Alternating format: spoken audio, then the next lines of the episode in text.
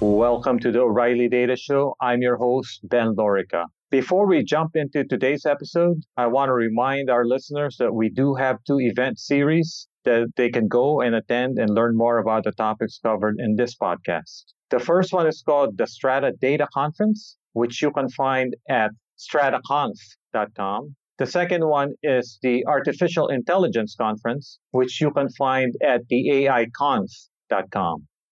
In this episode of the Data Show, I sat down with Alan Nichol, co founder and CTO of Rasa, a startup which builds open source tools to help developers and product teams build conversational applications.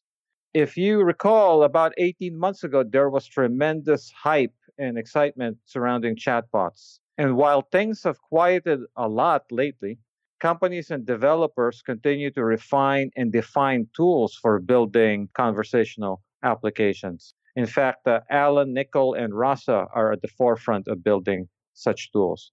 So we discussed the current state of chatbots, specifically what types of applications are possible today and uh, how he sees chatbots evolving in the near future. And Alan Nichol will be part of a very strong set of uh, presentations at AI London centered around text, natural language, and speech. I hope you enjoy our conversation. So, Alan Nichol, co founder and CTO at Rasa, welcome to the Data Show. It's great to be here. Thanks for having me, Ben.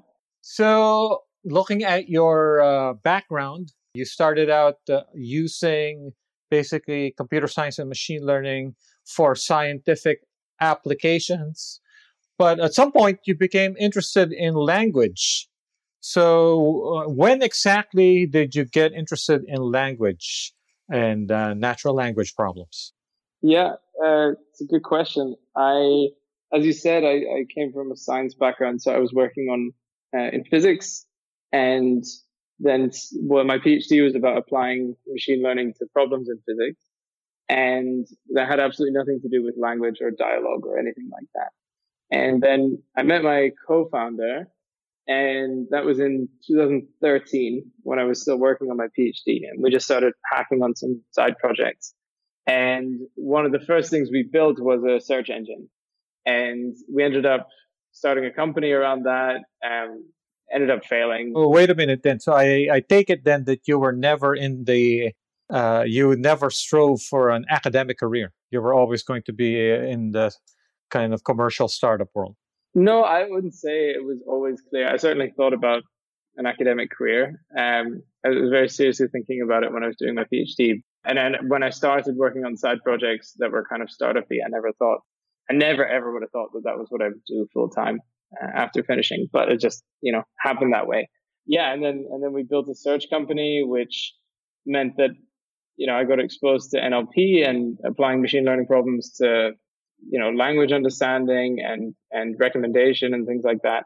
And then kind of spiraled from there into eventually language understanding and dialogue, which uh, happened because we were, we were playing with these systems and we were trying to build some. So we had some, uh, actually in the early days of the Slack platform when you could first build Slack bots. By the way, uh, what was the uh, the first company? Was a vertical search? It was a it was a company called Treeve, and what we did was we searched across all the different productivity apps that people use. So it was kind of like uh, if you have Spotlight on your Mac, it was like that for Chrome, and it would search all your Google accounts and um, and Trello and all that kind of stuff. That's pretty cool. I need that. It's pretty neat. Uh, it's pretty neat. It seems like at least once a year somebody tries to build this product before they realize that it's not a, a great startup idea. Yeah. But uh, yeah, no, I mean it was an interesting experience building it. And then after we started working on that, we we were building some bots on Slack, and um, just as little experiments. And we actually had some paying customers uh, who were, you know, we were we were actually building um, interfaces to uh, to SQL databases. So you could say something, you know, it was, it, we had some products aimed at marketing people and they could say, oh, you know, uh, what was ROI on my Facebook campaigns last month? Um, and we would turn that into SQL. So it was like a natural language layer on top of SQL. Yeah, exactly. Um, and then we really quickly discovered that nobody asks well qualified questions like that. And they say something ambiguous and then you have to have some back and forth. I've seen so many demos of things like that, being yeah. ha- having been in this space for so long, and the demos sure. usually work well because uh, because they they ask the right question in the demo. Mm-hmm. Yeah, no, exactly. Um, and there are all sorts of hard problems around that. But the, the hard problem that we thought was really interesting was um, how do you have a real conversation? And we just looked around and thought, look, there are really no tools. I mean, we're, we're two people here trying to build this and there are no tools for us to do it. Um, so why don't we try and invent them? Um, and then that ended up becoming Rasa. Yeah. Was the term chatbot in the air? Oh, very much so.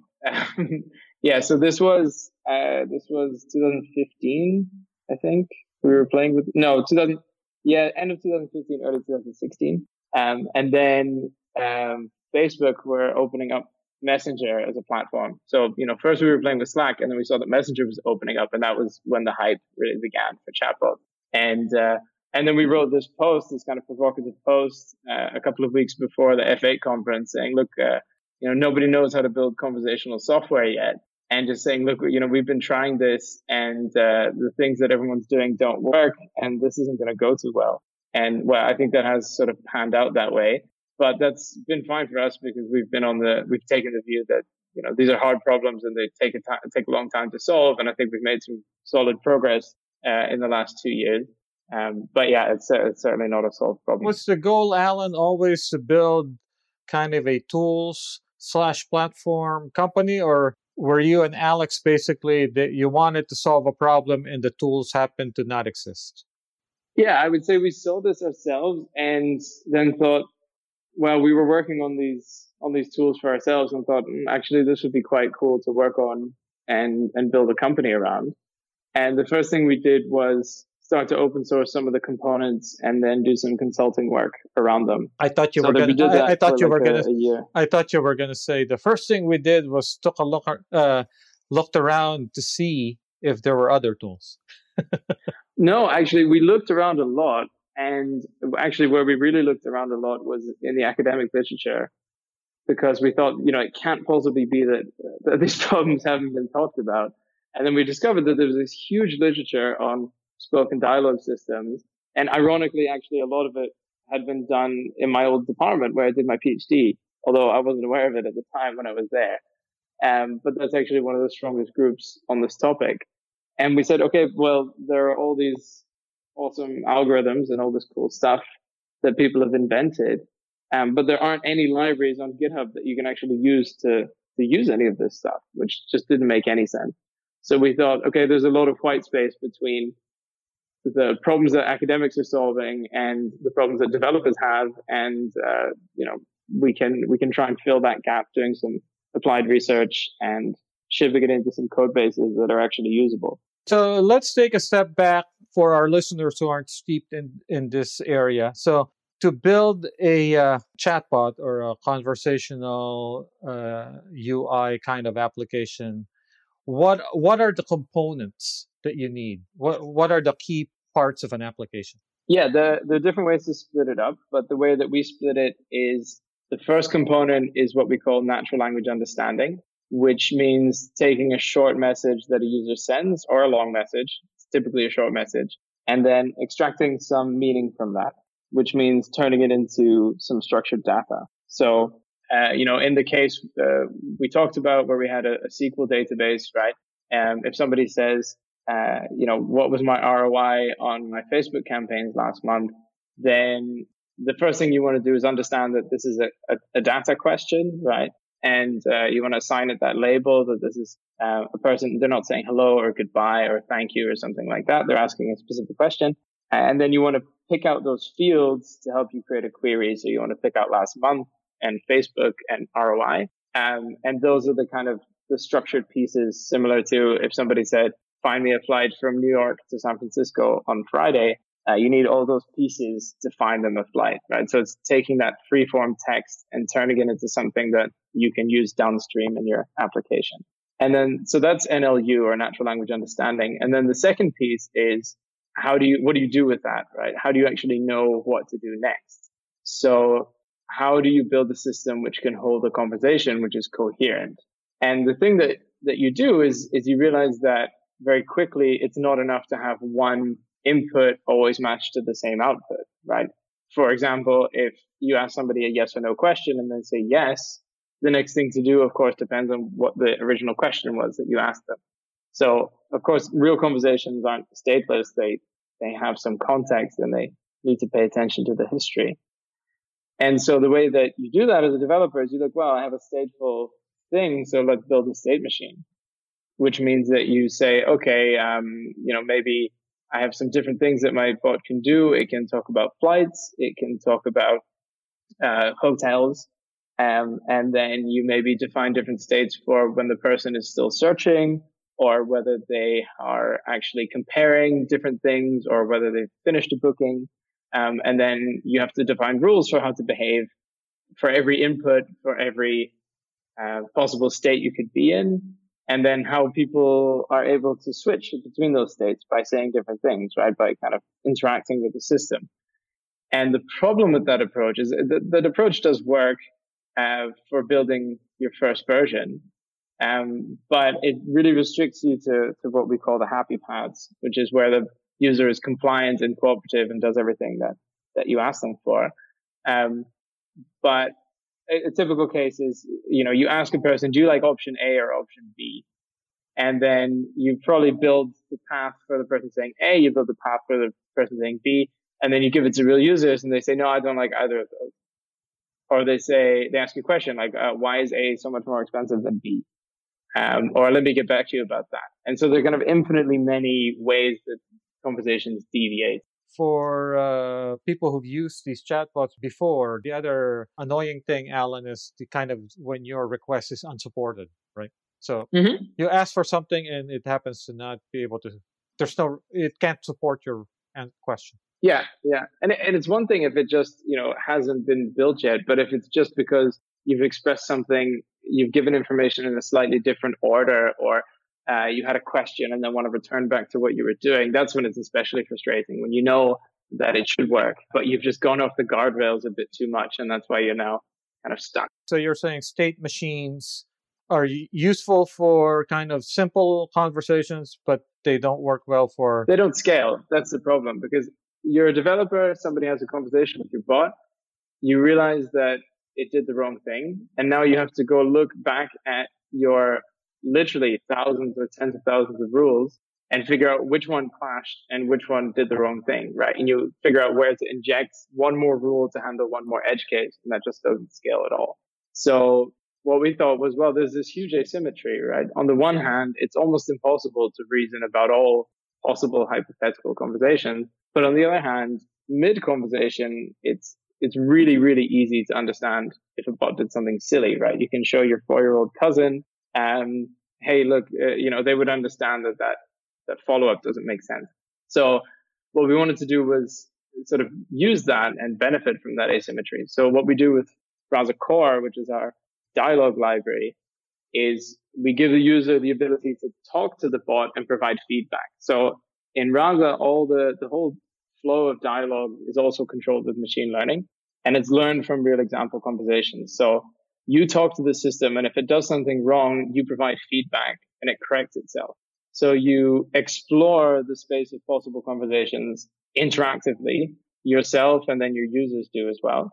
How does a user know to do that? So the, the end user the end user isn't it's not their job to like train the bot or teach the bot but you as a developer look at the things your end users are doing and you provide corrections to, to what the bot should have done instead. And it's just so much more valuable and this is one of the core beliefs behind how we build things at Rasa is that real conversations are so much more valuable than hypothetical ones and it doesn't make sense to sit with a flow chart and think through every possible conversation that um, that might happen. It's much more interesting to learn from the conversations that do happen because they always surprise you. At a high level, what exactly are you doing then, Alan? So you have input text and you apply NL, NLU. So in the old days, as you said, uh, you take the the text that you've applied NLU to and then you pass it through a state machine. Mm-hmm. and so now, what is what are you essentially uh, doing now? Yeah. So what what we do instead is we uh, feed example conversations into a model, and the the dialogue model is is a recurrent neural net, and it looks at the whole history. So it looks at everything that the system said, that the user said, uh, but also anything that was learned from the outside world, right? So anything that uh, came back from a database or from an API call, um, all of those things get taken into account to then predict what's the correct next action to take. So this recurrent neural network has memory? Yes, exactly. Exactly. Um, and we're doing lots of exploration at the moment and we're writing some papers about different neural architectures uh, that structure the dialogue history differently and learn to pay attention to different parts of it. Um, and that's obviously a very interesting research topic that we spend a lot of time on. Let's uh, move ahead then. So uh, basically, now you have the input text, uh, mm-hmm. which uh, there's an L- NLU module, and then there's a recurrent neural network, which serves as the dialogue model. So what mm-hmm. else? What else is part of uh, RASA? Yeah, so you then, as a as a developer, you de- you specify a list, a finite list of actions that your system can take, and in the simplest case, your action is something like just sending a message to a user. Uh, but in the more complicated case, an action is like a Lambda function. It's just a, a function to execute, and so it can look in the database, it can call an API, it can you know switch on the lights or or check the weather somewhere. Um, it's really up to you what you want it to do. Um, and then at every point in the dialogue, the Rasa core predicts which next function to execute, executes that function, takes the, the output from running that function, and then helps it decide what should happen next, right? So for example, if your action, your first action is to fetch a user profile, then you might, the next action that's executed uh, might be different depending on if that's a premium user or a free user. So you can instantly, you know, use that information to then decide what's next.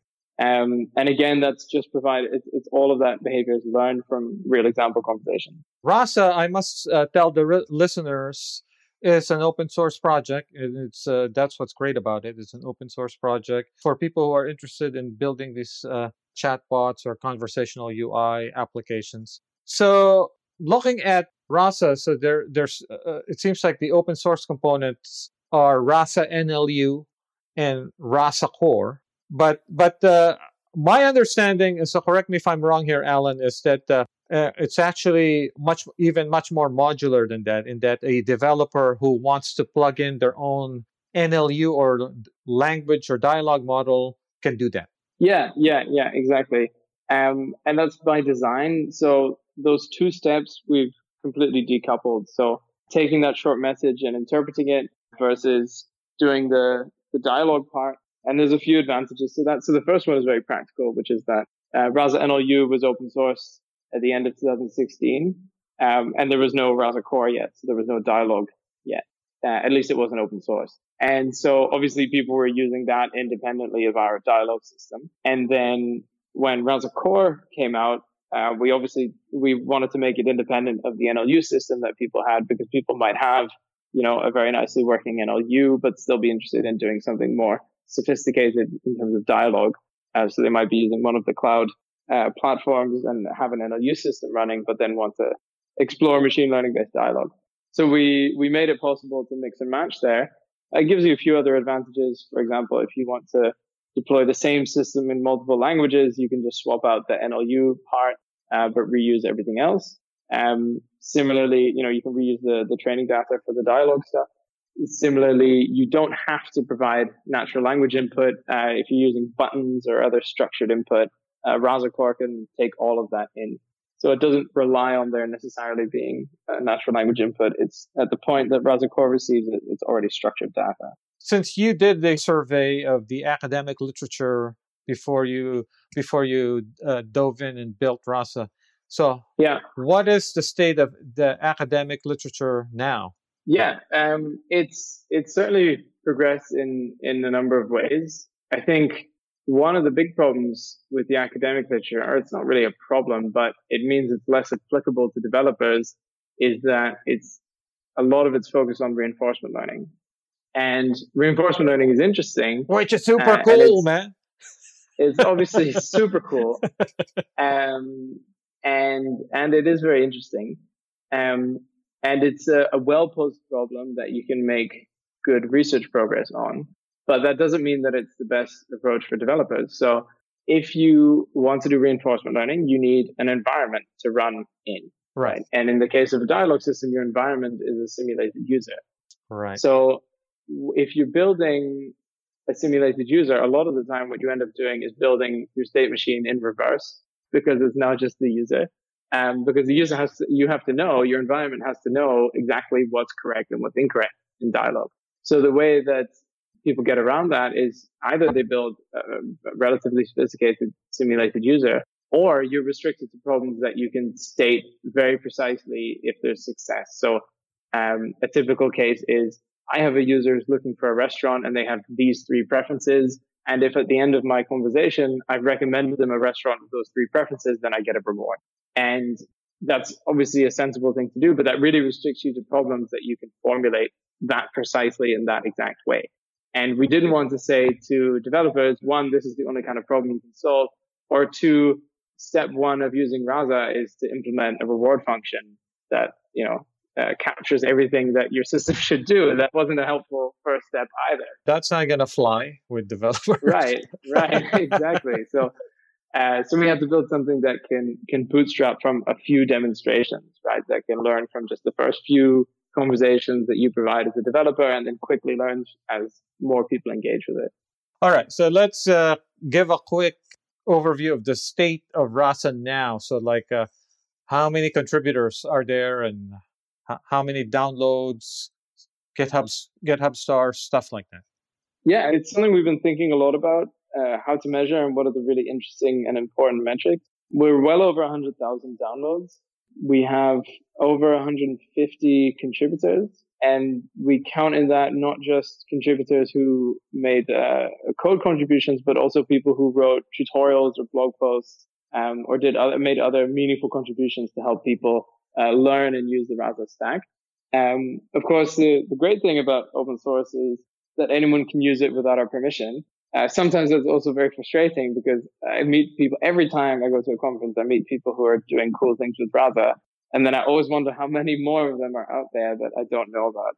Uh, especially, you know, people who would probably never get in touch about our commercial offering because they're building something for a charity or an NGO or for their personal pet project, and there's so many cool things that you just don't know about. So, you know, there's, it's a big challenge, uh, understanding your open source community. We've just hired someone, um, to do that. So we hired a developer advocate, um, to help us like, understand our community better and how we can help them. And the really cool thing is we actually hired that person from the community. So, um, I think that puts us in a good position to, uh, to kind of level it up and, and support those people even more. So what have been the most common use cases? Interesting. So some that you would think are obvious and some that you would maybe find surprising. So customer support is obviously uh, always a big one. So companies who are scaling up the number of, you know, especially some, some of these fast growing, uh, like challenger banks and other fintech companies who they're seeing their user bases balloon, but don't, you know, want to scale their, their customer support team proportionately. Um, but we also see some really interesting, maybe less obvious use cases. So uh, Helvetia is a Swiss company, and they built an SMS chatbot that actually reaches out to customers whose home insurance policies are about to expire. So these people have five-year policies, um, and this bot then reaches out to them and says, "Hey, this is uh, about to expire. Uh, has anything about your circumstances changed? You know, maybe you have a new car or a new house, or you built an extension or whatever." Um, updates whatever it needs to update, and then uh, gives them a new quote. And if they're happy with it, then uh, renews them. And even though this is an active outreach, uh, this actually has a over 30% conversion rate. And I think it's really cool because one, it's sales, which is very different to the cost saving of customer support. So that's already, you know, maybe, uh, shattering a few myths. And then the other one is, is, uh, demographics. So, you know, everyone thought that millennials were the big chatbot generation, but actually the first person to buy a policy with that chatbot was a 55 year old Swiss lady. And I'm not, you know, I'm not sure anybody would have expected that that would be, um, you know, where some of the bigger commercial success stories in conversational AI uh, would come about.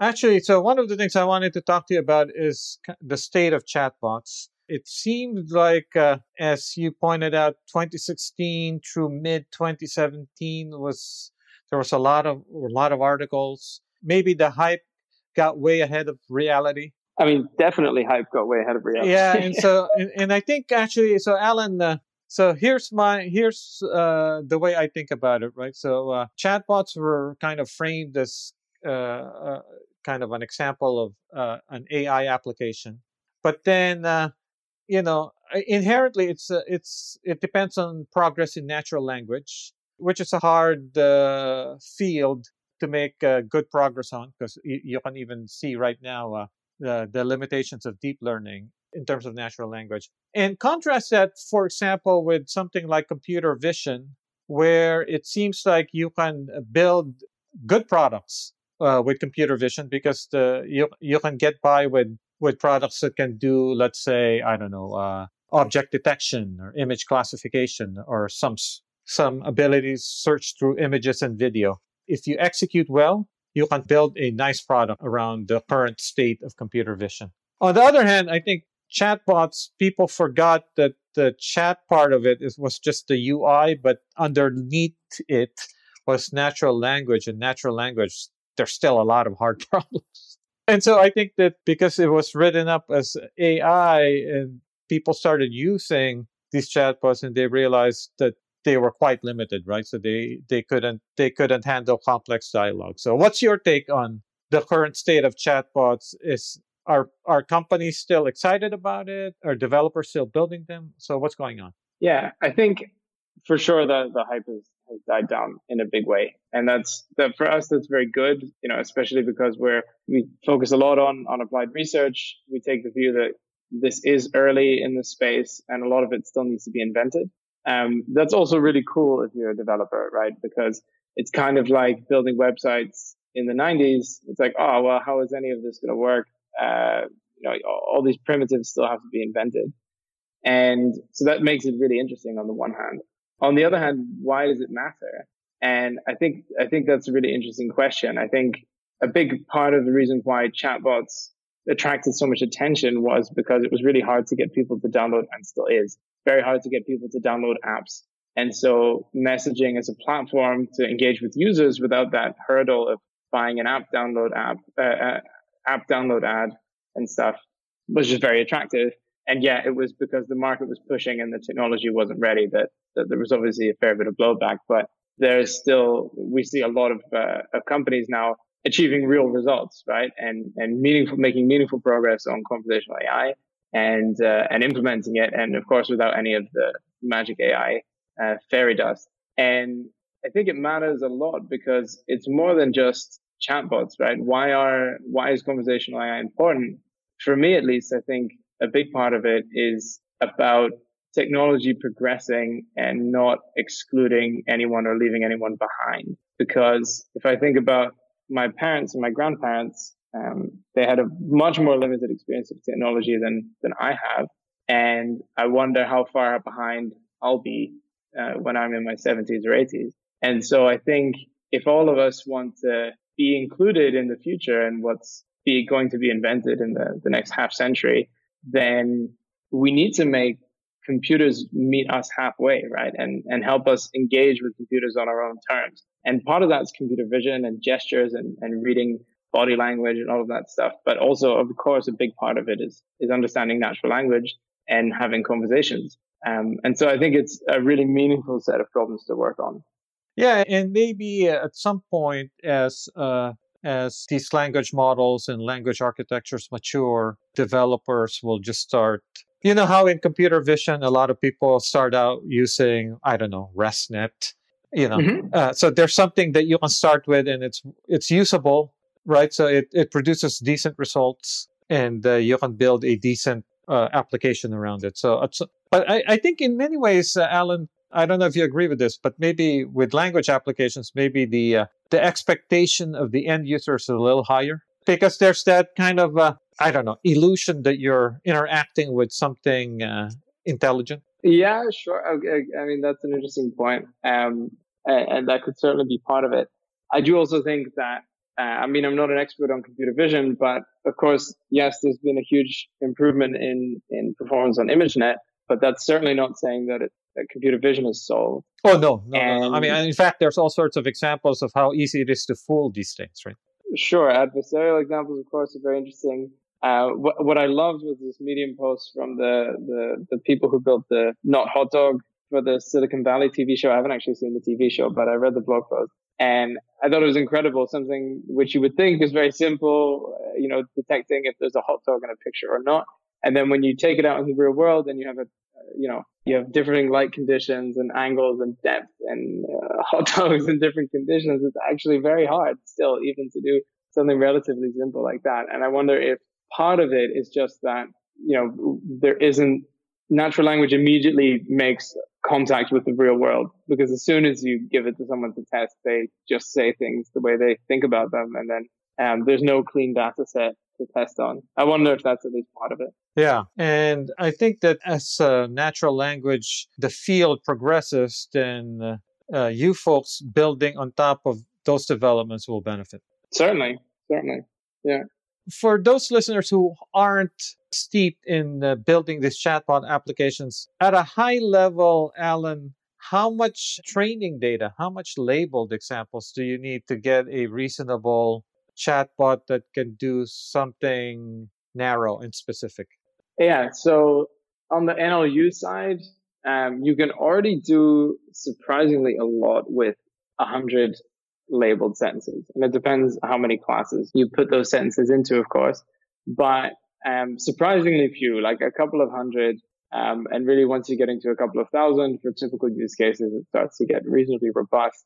And on the dialogue side, it's actually similar numbers. So a few dozen, uh, it's, uh, you can, you know, a few dozen example dialogues. You can do, uh, you can do a few relatively simple things. You get into the hundreds, it starts to look better. And once you get into the thousands, um, so it's really not anything out of anyone's reach of course, it all that all makes the assumption that you haven't, you know, you've you've made the scope of what you want to cover reasonably narrow. Um, but but, for that, for, yeah. for you folks on the on the Rasa, the company side, you typically work with enterprises who already have troves and troves of examples, right? Well, that's true. They have lots and lots of uh, customer service logs, and I think that isn't so much of a problem anymore. But maybe a year, year and a half ago, at the kind of peak AI hype, maybe we would have companies say, "Oh, we have gigabytes of data, so surely we can throw this at Rasa and uh, and it will learn all sorts of amazing things." And of course, if the data doesn't have any annotations, then it's well not that useful. So you can use it for inspiration, certainly. Uh, you can use it for mining examples of how people say things. You can use it for uh, clustering and identifying the kinds of things that you might want to automate or, or work on. It's certainly useful, but it's not something you can just, you know, oh, I have 10 gigabytes of data. That's great. Let me just uh, import it. That's, um, unfortunately not, we're not there yet. Which actually, uh, brings me to the other point I wanted to raise, which is something you hinted at earlier, where the developers are kind of coaching the system. And now you give the example of uh, possibly domain experts labeling sample logs. So uh, these systems are still kind of human in the loop systems, right? It depends on the application. So we have some enterprise customers where Rasa is running in their customer service center and it's just making suggestions. Um, and the customer service agent has to, you know, give the okay. Um, what we see a lot more is just that the, the system is uh, automated by default and a human can intervene if things aren't going well. Um, but uh, yeah, a lot of cases are, are fully automated and there's actually no human in the loop at all. But of course, it depends on the use case and uh, how risk averse the company is. So, to what extent, Alan, uh, are the systems that we see these days? So, set aside Rasa. So, Rasa is one system. But to what extent, as you yourself interact with these conversational UI applications, to what extent do you think they are based on machine learning or are they or are they based on rules? So, in other words, are they rule-based systems or actually systems that learn? That's a very good question. I wish I had better better statistics for you. Just uh, just make a claim. yeah, I, I would make a claim that uh, well, aside from aside from people using Rasa, there's probably uh, a vanishingly small number of people who have any dialogue that's learned. But then, in terms of people using machine learning for natural language understanding, I would I would suspect that's very significant fraction, maybe half. I don't know. But the dialogue part, your intuition is a lot of that is still rule based. Yeah, I I mean, from what I see, virtually everything that's not people using Rasa is uh, is rule based. Which actually is uh, is interesting because I think that if you talk to people in the self driving car world, a lot of the there's still a lot of rules baked into these systems, right? Obviously, because they're life and death situations, you're not gonna just uh, throw away rules if they work, right? Right, exactly. And there, there's a there's a, always a case for rules, and um, but the question is, can your system also learn from data, right? So a good example when you need a rule is authentication, right? You don't want a probabilistic model that samples whether the user, user is authenticated or not. You just want a hard rule. This person is or is not authenticated to take this action. And so I think that's also an advantage of being open source is that people can implement rules and custom logic on top of the stuff that we provide because they don't have to, you know, take it as, as it is. Um, that's a great thing about open source. You can tweak it, tune it to your use cases and get that extra performance out. I think this is a big benefit over the kind of closed source, you know, machine learning as a service APIs. They have to try and do well on everybody's data set, but you only have to do well on your data so, Alan, looking ahead, so uh, you earlier earlier you mentioned that uh, the academic community uh, who are working on these dialogue systems are now focused on, or at least a lot of the papers coming out use reinforcement learning. So, how how long before we start seeing some of this work, this reinforcement learning based systems out in uh, in systems like Rasa? So, if you were to if, if you if you were to guess yeah, no, it's a great question. We actually uh, work very closely with academia. Um, so we are currently supervising two master students. Uh, we have a number of ongoing projects uh, running with different universities we collaborate with because this is uh, this is such a hard problem. Um, yeah, Rasa, like from a software architecture point of view, you know, we could we could plug in reinforcement learning today. I mean, we have some code to to play around with it. Uh, the question is when are the applications ready? When is the uh, deployment environment ready? When is um, yeah, everything else that's around it? So I think it's really not so much about actually the techniques. Um, I think the there's enough good stuff out there. Exactly, it's, it's productionizing and thinking about okay, what is the reward function? How is it implemented? How often do you train? Uh, all of that stuff, and uh, and I think that's that's the bigger blocker than um, because there's so much good stuff in reinforcement learning now. And uh, particularly, you're in a domain where you probably should take advantage of knowledge and structure, right? So, one of the things that I've noticed that the reinforcement learning community is starting to become open to is uh, this notion of uh, uh structure and models, right? So, the model based reinforcement learning. So, in other words, if you kind of know what what your environment is, then maybe you should bake that into your system instead of uh, assuming zero knowledge, right? So. Yeah, yeah, yeah, exactly. And and I think that's a similar point to my point about reinforcement learning more broadly, right? So learning from raw pixels is a really important um, and, and valuable pursuit.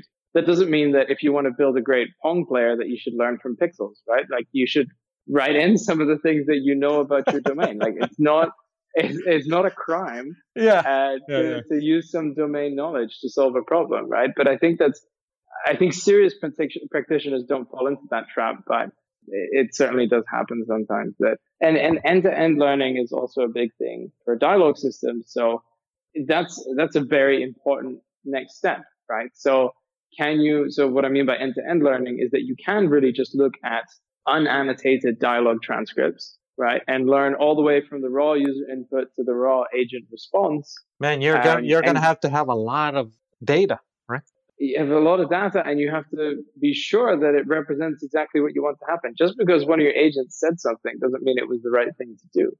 Right. And, um, and, and so, and, you know, the, the end-to-end learning, okay, it can be made to work. Uh, it, you know, there's certain things that are well understood that it can't do. Um, but it's still in a lot of ways very limited in terms of the vocabulary it can handle. And if you're really generating text, you're generating responses, which is necessary if you want to do this end to end learning, then I don't know if you've ever looked at English or pseudo English generated by a neural network, but it looks like English, but you know, you wouldn't want to bet your house on it right. to generate a, a coherent sentence all the time. And so there's so much to be done again before that can be anything like productionized, right? So there's just a lot of hurdles in the way. That that's not to say that it's not a worthwhile research pursuit because it's clearly so valuable if you can just learn from unannotated uh, transcripts. So we're now in uh, kind of uh, the latter part of 2018. So if you were to characterize uh, the level of understanding among uh, enterprise decision makers for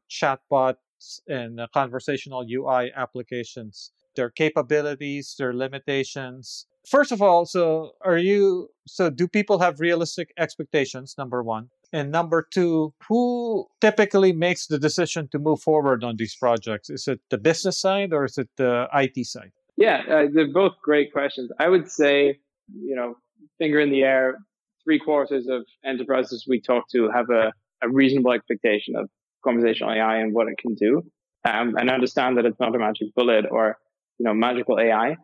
Um, in terms of who makes the decisions, I would say my sample is very biased uh, because over 90% of the companies that we work with who buy our commercial product, which is the Rasa platform, uh, which helps if you have not just developers, but you have a whole product team and you have an organization around it and you want to build a product uh, of conversational AI and not just a, a, set of models, then you know 90% of the customers who buy that uh, the enterprise offering are already running the open source, uh, usually in production. So it's very much for us. It's very much uh, developer heavy, right? We, we we get to know the developers, um, then they're the ones who reach out to us, and then they you know move it up uh, within their organizational structure to bring about a commercial relationship. So let's close with a brief description, Alan, of the next 12 months of Rasa. So for people who are using Rasa or are thinking about using Rasa, what's on the roadmap for the next 12 months? It's a really, really great question. Um, we have a lot of cool research that's either shipped uh, but not documented yet or ready to ship. And there are lots of things that can improve on the language understanding side and dialogue side. So one of the big topics we've been working on is making dialogue systems that can scale across different domains. So you've taught it, the system how to handle, you know, uh, uh, difficult situations, deviations from ideal conversations in, in one domain, say a restaurant, uh, just as a toy example. And then now you want to add like hotel booking capability that you don't start from scratch, but you can do transfer learning across those tasks. We have lots of research going on dealing with noisy text and ambiguous text we recently shipped a new version of Rasa NLU, which can handle multiple labels per sentence. So that's a really interesting case where very often people send you a message and they don't just say one thing. Uh, they say, "Oh, thanks. Yes, that's right. Oh, and by the way, can I do uh, X, Y, and Z?" Um, so building models that can handle multiple labels per example, building upon that and dealing with slang and typos and noisy text. So uh, lots of robustness and scalability uh, improvements coming you know directly from our applied research into the open source library. Oh, so one one last question. So as of today, what uh, what languages do Rasa support? So everything's written in Python. Um, but everything exposes a HTTP API. No, no, no. In, not, not, I guess not not programming language, but uh, ah, human yeah. language. Yeah, yeah, yeah. The NLU is hard even yeah. for people. um, so um, yeah, so we do. It depends. So we um, uh, we have a TensorFlow based model which can work with any language for language understanding. That said, we haven't tried it on every language yet, but we've tried it on a huge variety of different languages, um, and it works well. That one, you tend to need a, a, couple of thousand labeled examples before it starts to outperform the, the word vector models. The word vector models, which was the original default in Rasa NLU, those you need like word to vec models for that language. So um, if there are good word vectors, which there are for many languages now, you can use it. It just depends a little bit. So I wouldn't say we can do every language perfectly. Uh, we can do every language a little bit, and some languages a little better than others. Alan Nichol, this has been great. Thank you for joining us. It's been my pleasure. Thanks for all the great questions. And uh, yeah, happy to do it. You can follow Alan Nichol on Twitter at Alan M. Nichol. Thank you for joining us. If you like the show, you can subscribe and rate us on iTunes or Stitcher or tunein.com or SoundCloud or Spotify and never miss an episode.